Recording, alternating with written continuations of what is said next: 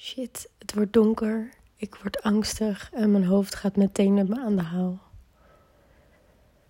Gelukkig heb ik de afgelopen tijd wat tools ontwikkeld die me hier heel erg goed bij helpen. En die ik daarom ook heel graag met jou deel in deze podcast. Ehm, ik heb de afgelopen tijd vaker er last van dat als het donker wordt, dat mijn hoofd dan zei: Zie je, nu word je angstig. Zie je, nu voel je eenzaam. En dat ik dan een soort neerwaartse spiraal terechtkwam. En de tools die me daar nu heel erg bij helpen, zijn eigenlijk heel simpel. En dat begint met de taal die ik naar mezelf gebruik. Allereerst, ik probeer niet meer tegen mezelf te zeggen: ik ben angstig of ik word angstig, maar juist te gaan naar wat voel ik nu in mijn lijf. Dus ik stop meteen abrupt met er woorden aangeven of het in een soort categorie stoppen, voor labels aanhangen en ik ga naar mijn lijf. En vaak de eerste keer dat ik dat doe, ga ik, schiet ik daarna ook gelijk weer in mijn hoofd. Van nee, zie je, het lukt niet. Uh, dus soms heb ik daar een paar keer voor nodig. Of soms is een ademhaling daar ook heel fijn bij. Ik moet van mezelf eerst drie keer diep ademhalen. Uh, vooral uitademen. En dan heel even, zeg maar, dat moment tussen je uitademing en dat je automatisch weer inademt. Dat moment daarop focussen. En dat helpt me eigenlijk altijd om binnen drie keer wel mijn rust te vinden. Om dan bij mijn lijf in te checken. En wat dat voor me doet, is dat ik of in het moment dan al merk: oh, ik voel me eigenlijk helemaal niet angstig meer. Of überhaupt niet. Goh, wat is er dan wel aan de hand? Of ik merk um, een soort samentrekkend gevoel op mijn borst. Of dat ik heel erg in mijn hoofd schiet. Of een naar gevoel in mijn buik. En wat ik dan kan doen, is daar mijn aandacht op zetten.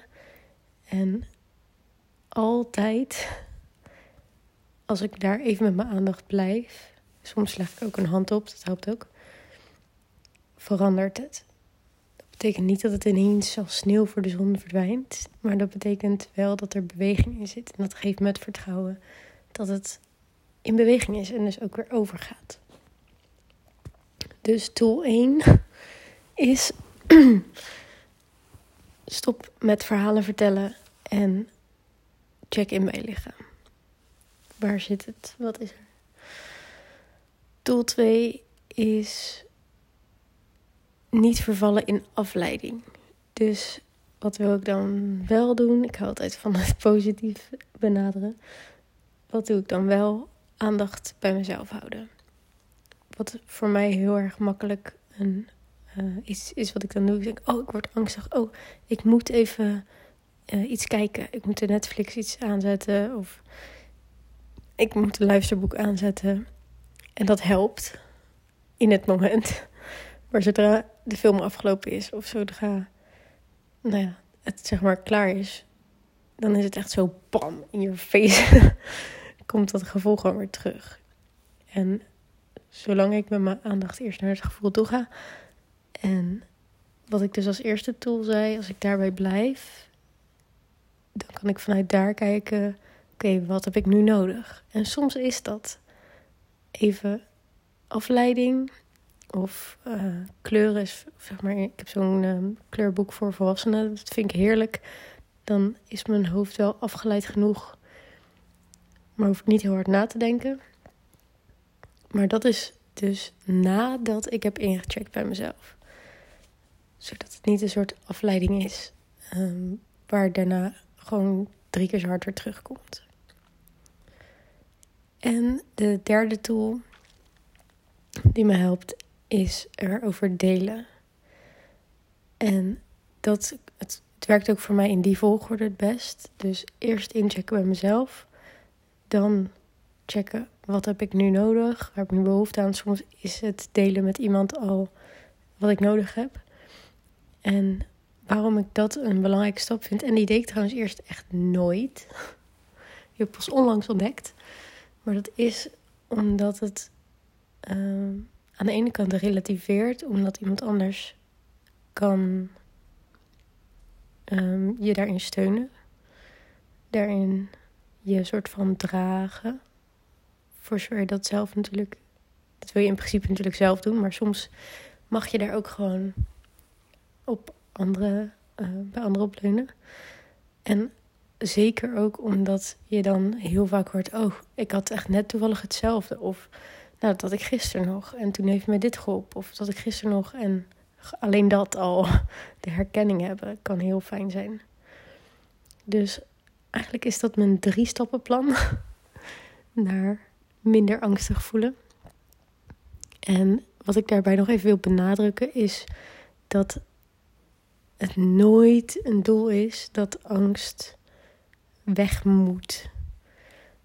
Want dat is weer hetzelfde als die afleiding zoeken. Zolang je het wegduwt. Je hebt daar zo'n classic voorbeeld, of classic metafoor van een um, bal. Zo'n uh, die je onder water duwt.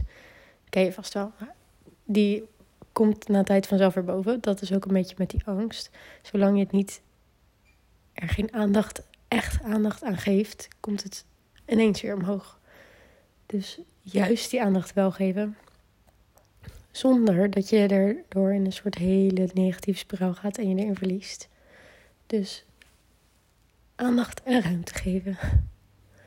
En ook extra lief zijn naar jezelf. Want soms is het gewoon kut. soms kun je het gewoon even niet zo goed hebben. En soms werken ook deze tools. Moet ik ze wel tien keer doen voordat ik het gevoel heb dat het werkt. Maar uiteindelijk werkt het altijd. In een bepaalde mate. En hoort het ook gewoon bij het leven. Dus ik hoop dat je iets aan deze tools hebt gehad.